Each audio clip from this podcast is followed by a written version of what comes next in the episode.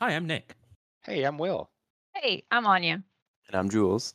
and this is the Nerds Inn Podcast.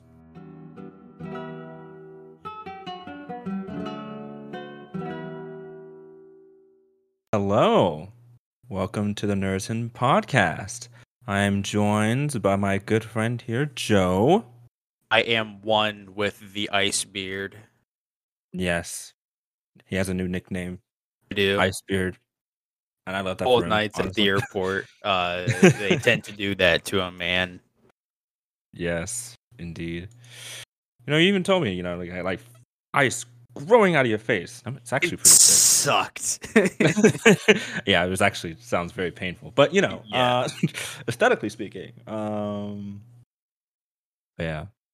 So we have an exciting episode for you today. Gonna go into our series once more, our Lord of the Ring bits. And um, today we're going to be talking about a very mysterious character in the Lord of the Rings universe that has been so many theories have been around him. Who is he? Who he is? You know. Arguably the single most overpowered individual in the whole entire series. I know. And yeah, we'll get into that. And like it's yeah, it's gonna be great. So obviously, you know, if you're any into the Lord of the Rings universe, you probably know who we're talking about. We're talking about the famous Tom Bombadil. American, I'd say. Likes to sing and dance. yes, indeed.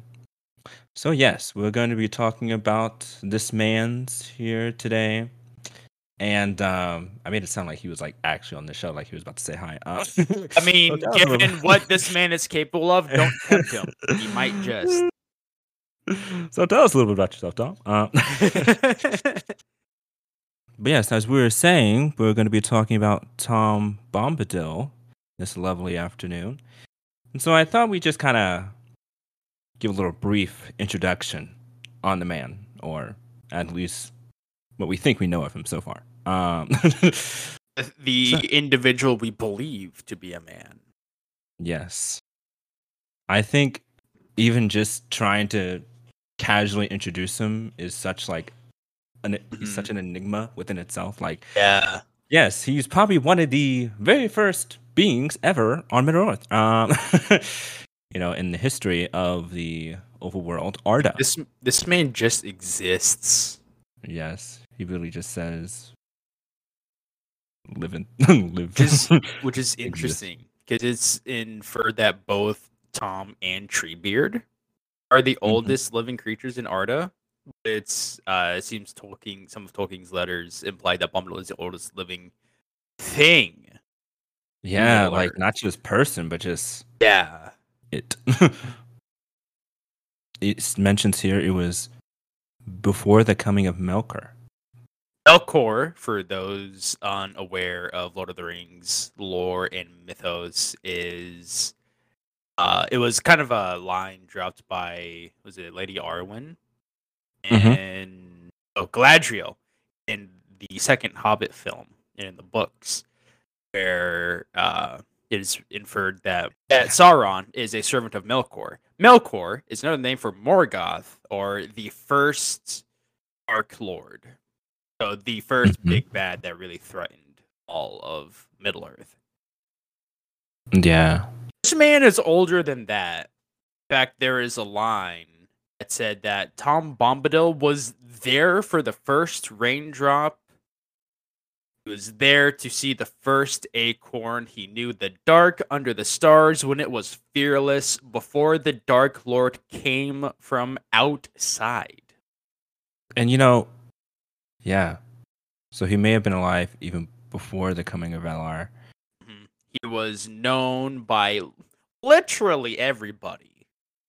Mm-hmm. dwarves knew him, the lords of man knew him, the elven kings in their forests knew him, and he was friends to all of them. Yeah, and I think it, it was even mentioned how he had like different names according to Yeah, you know all the called him different things. Uh, see, he was Yeah, like- known as Yarwain Ben Adar to the elves and the Dunedain, which is Mhm. oldest and fatherless. Uh, Hmm. to men, he was just known as Orald, which is the an Old English form of very ancient. To the dwarven folk, he was Forn, which is Old Nordic for belonging to ancient days. And uh, it said that Tom Bombadil itself is a Bucklandish name added by Hobbit chronicler. So the name that we know is more of a Hobbit interpretation Yeah. with uh it also has an elven connotation to it the dill at the end which is a connotation of friend which may or may not Yeah. be coincidental according to the wiki page yeah, it's like with that, it's like you know, meaning friend at the end is like the suffix at the end of our names. Mhm. So that's just a very yeah, it's a very interesting fact that he was known as many different things as well. yeah not only So- was this man old he was paradoxical too this man Yeah.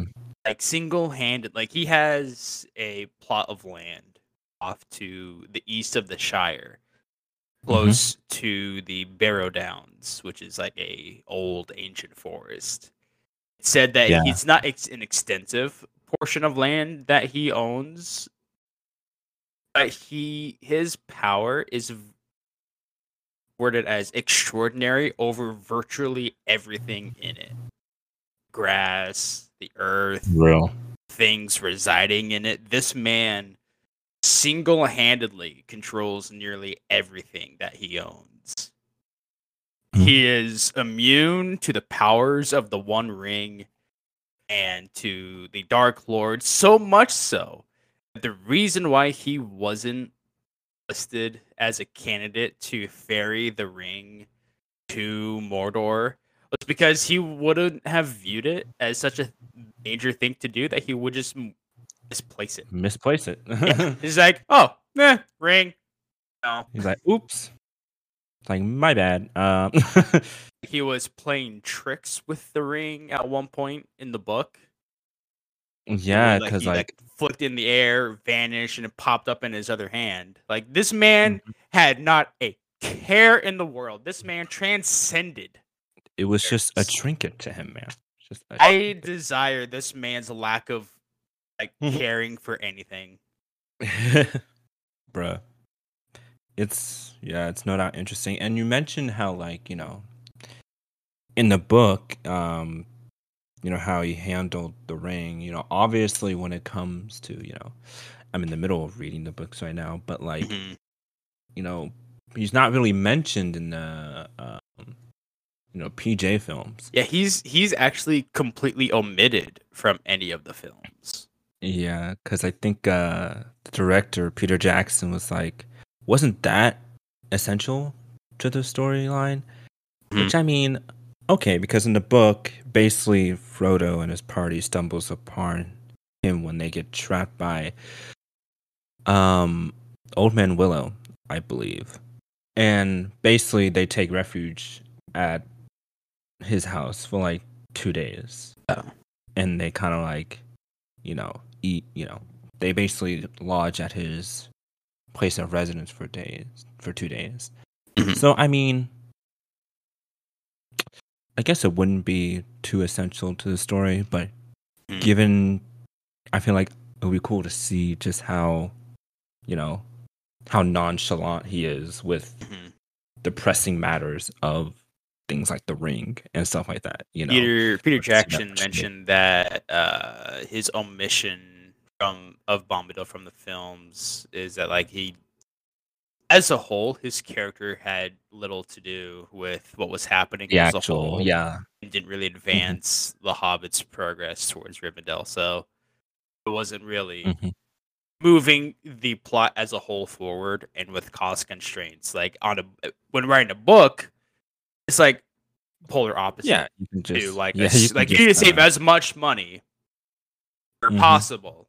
So as opposed to like including characters in a book that you would need to have, it's better to omit some. hmm Yeah, when when we consider those two, it's like That'd be interesting if that was in the extended edition. But who am I? like, who am I? Say, you know. But um, yeah. So that was like the main reason for his omission because he didn't really uh, contribute all that much to the main films. Mhm. But um, but I think that's also almost kind of like still contributes to its to his mystery, you know, like Mhm. just not seeing him portrayed really in anything in physical form. It's still like, oh man, it makes me even wonder about him more, you know. So I think that's very interesting as well. One of the other things I was thinking of was like, so we kind of talked about who who he kind of is, where he originates from, you know, literally being the first thing to inhabit the overworld Arda. Mhm. So, do we think that it would be cool if he had his own movie slash TV show? Like, I don't know because have like the big for me Yeah. at least interest in Tom Bombadil is his mysterious nature. hmm because like he's already like, yeah, you know, he's he plays. Like the small roles that he does play in like mainline books already have larger portions to play than what is Mhm. kind of more considered normally. And books Yeah. like the Silmarillion, which are like smaller little short stories, goes even more into what Bombadil is. I feel like if it were, I think more like an anthology, kind of. Yeah, I don't know. I kind of feel like what we have of Bombadil is plenty enough. yeah, and I think that goes back to like, you know, still keeps that mysterious Yeah.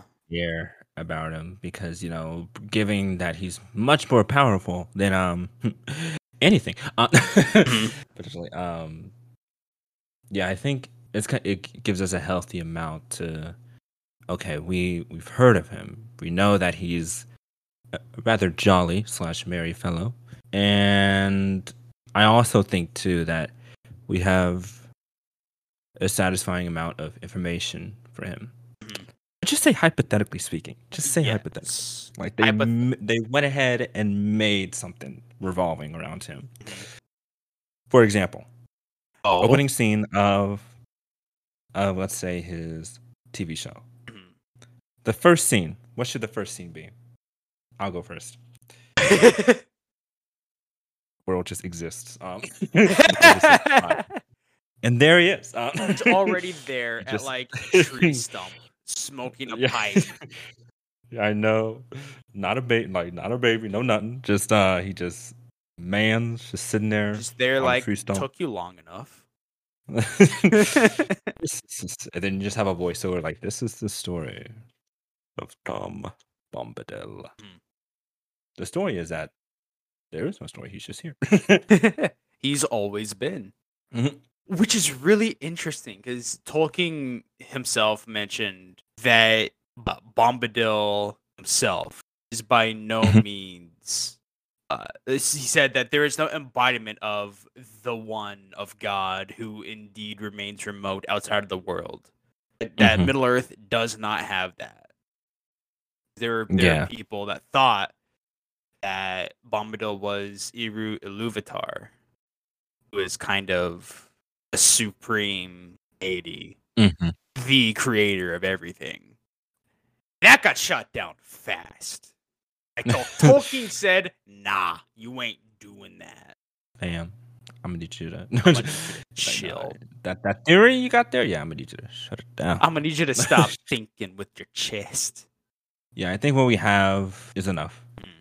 He, he status like he remains. He's a character that was based on a doll that Tolkien's son Michael Michael played with as a kid. I don't think it got to go much deeper than that. Oh, Yes, interesting.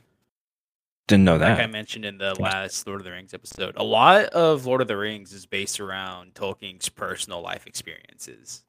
That's that's true, and like it's cool to see them interpreted in this world as well. So along with that, we talked about speaking of movies. Where was he during the PJ films? I think we talked about it a little bit ago. Like during the Third Age during uh, Frodo and his party's encounter with Tom. Yes, Yeah, they actively engaged with him. Mm-hmm. It's like I think it says here in the Fellowship of the Ring, Mhm. Bombadil helps Frodo and his companions on their journey. Like Tom and his wife Goldberry, the daughter of the river, still live in their house by the source of the Withywindle, Mhm. and some of the characters and situations from the original poem reappear. So he first appears when Merry and Pippin are trapped in the old forest by Old Man Willow, and Frodo and Sam cry for help. Mm. And then it goes on to say that Tom just straight up tells the Old Man Willow to like release them, singing him to sleep. Yeah. A lot of his power seems to come from his singing and dancing. Just where mm. this merry-making persona for Tom comes from. Bards aspire to be this man. Um, Basically. Ooh. the yeah, so they spend two nights in Tom's house.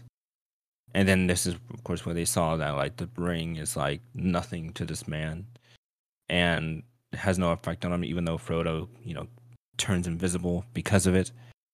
And as you mentioned before, like the idea of giving him the ring to hold is probably wasn't good because he probably thought it was so valueless, you know, and it has no power. He he is one of a few people who could see Frodo as he was invisible with the ring on. mm-hmm. With Yeah. everything that the ring does, it, for Tom, it's a normal ring in all aspects. Exactly. Along with that, you know, after they spend the night with him, he sends them off. But it says here Tom teaches them a rhyme to summon him if they fall into danger again within his borders. That's proved fortunate, as they are trapped by a barrow right. And after rescuing them, Tom gives each hobbit a long dagger taken from the treasure in the barrow but then he takes him directs him to the prancing pony in at Bree. That's what where that scene Mhm. I think I remember that scene where they go into the prancing pony. Yeah. And then meet like Aragorn and stuff like that. That is so interesting. There's also so some of the dialogue between Merry and Pippin with Treebeard is some of Bombadil's Mhm. original dialogue from the book, transplanted over. Mm-hmm. Yeah. A lot of So like, just sideways, like I don't know. Bombadil is so all over the place. He really is. And like, you know, he's intentionally an enigma. And I think that's why it's like, you know, as we mentioned before, how like he shouldn't have his own thing because he's supposed to be just someone no one really knows too much about, you know. Uh, yeah. Mm. That's great though. Just given Right. the power of the ring itself is nutty. to say the least. Um I haven't Indeed. done much research into it. So I don't want to say things that I'm not sure of, mhm. but I feel like I'm rather certain that the ring holds part of Sauron's essence in it. That's why the ring Mhm. returning to Sauron is such an important thing and why it needs to be destroyed. Because with it, Sauron can come back into completeness, into the realm of men. Which is also why Yeah. the Watchers, uh, the the Eye of Sauron, and the Ring Wraiths, Yeah. all hone in whenever the ring is being wielded. Yeah, just put on. They're like, mm, All of that immune on Tom Bombadil. The invisibility, the Watchers, all of it, no, doesn't happen. Normal ring, static though he does. status effect nullified. Um, uh, it is said that he has noticed the evil nature of the ring, just like Gandalf, and warns Frodo not to use it. Not because of its evil nature so much, but because it looked more beautiful without him. Very interesting indeed. So along with that, we talked about you know the ring and how it has no effect on Mhm. him. But along with that point of kind of like those same lines of like an appearance in a TV show, do you think there may be maybe not appearance but reference to him in like this upcoming Amazon series? I series? think potentially because he's been in a lot of other media, a lot of the video games. So recent as to the Lego games. Oh yeah, um, he's an um, Mhm, unlockable in both character. Lord of the Rings and The Hobbit Hobbit. and yes. Lord of the Rings. He is in the Battle for Middle Yeah. Earth 2, The Rise of the Witch King. He's in the trading card game. He is in Lord of the Rings Online, which you and I Mhm. still have to play. I know. I was about to say like I downloaded it too. like, I, Uh, I should have it. Yeah, I think yeah so maybe be on the lookout. While he might not play At- a least- uh, like a major role, look for a jolly rounder man with a large brown grain beard and blue clothing with a blue blue hat, yes. tan brim with a feather in it. Yeah, I feel like that'll be a fun uh, um cameo. I will. you know, I'll, like, I'm you know. definitely looking for my boy. Sure. Yeah. yeah. So I think at least in one episode, like he, Yeah. he just makes a cameo somewhere. Like, Maybe like he, if he's just referenced, I'm like, oh, okay. But I kind of you drop glimpse. this and hands them like the MacGuffin of the series. Yeah, like, what? It's one of those like if you know, you know. Those that don't know, Yeah, oh yeah, hey, happy exactly. little old man. Those that know. exactly. That's what I want. You're like the fans just be like, oh, oh, oh, god. oh, Oh, oh, hey, yeah. hey, yeah. It's like a Smash Bros. reveal. It's like, um, hey, yo, is that is that Is that the man? I'm actually really excited for that. too. Amazon series dropping September 22nd. Is that what it said? I thought it said some. Let me see. Pull out the good old Google here real quick. Date September second. September 2nd. Even better. Oh, that's still like nine It's a prequel series set Um, during the Second Age. Yeah, because in the second age, um, according to, to your friendly Time wiki here, fast um, typing. It mentions here in like the second, first and second age, that he began his journey to explore while run, wandering, and so he then saw Force in the Rain, and he must have seen pretty much everything that took place, major events, battles, and focused on the exploration of Eriador, making him the first to reside even before the elves moved there. So the Second Age lasts from the banishment of Morgoth to the Void and ends Mhm. with the defeat of Sauron, the army of the last Yes. alliance of elves and men. With all the fun Mhm. Citador nonsense. oh my goodness. But yes. But that is pretty much it that we have so far. Yes. Um as as we mentioned before, like he's just like just such a mysterious figure. Not an evil figure. Well, not even then, no Not one knows. Um, yeah, like you know, just he vibing it. this man, like, I don't know, this Um, man could just like He really right at the Thanos very everyone end. Yeah, really like guess to. what? Jokes on you. I've been bad the whole time. Though there is a Oh, rather predominant that he is instead the embodiment of Arda itself. It's like physical properties, which is why He he, is just doesn't. why he just vibing. He doesn't care. He just he just exists. He just be there. He's just there. But yeah. So we kind of discuss who he is, where he originated from, if he should have his own, you know, kind of series, where he was at during the PJ film, Mhm. and kind of his his uh part in the book series, specifically Fellowship, and if he should, you know, and if we think he's going to make an appearance in the Amazon series, which, as we mentioned, I kind of hope he does. just Yeah, like as I- this, like I hope it, it- it literally has only like it only has to be like a second, just like his hat or something. just give me Yeah, I want to see his hat But yeah. being repaired in like a city street somewhere. Yeah. That'd be so sick, bro. I cannot wait to that. So, what do you think about Tom Bombadil? Have any fun theories for us to look at? Feel free to give us a rating slash like, and feel free to leave a comment in the comment section of whatever platform you're listening on. And this has been Lord of the Rings bits with Nerds Inn. I shall return to my Good, Shlomo. corner. Yes, thank you for having me. Yes.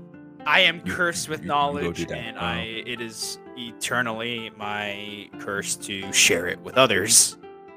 and it is my curse to look for it. Um, Try not to burn yes. your eyes. but we love it. We love it. so once again, thank you so much, and we'll see you next Bye. time.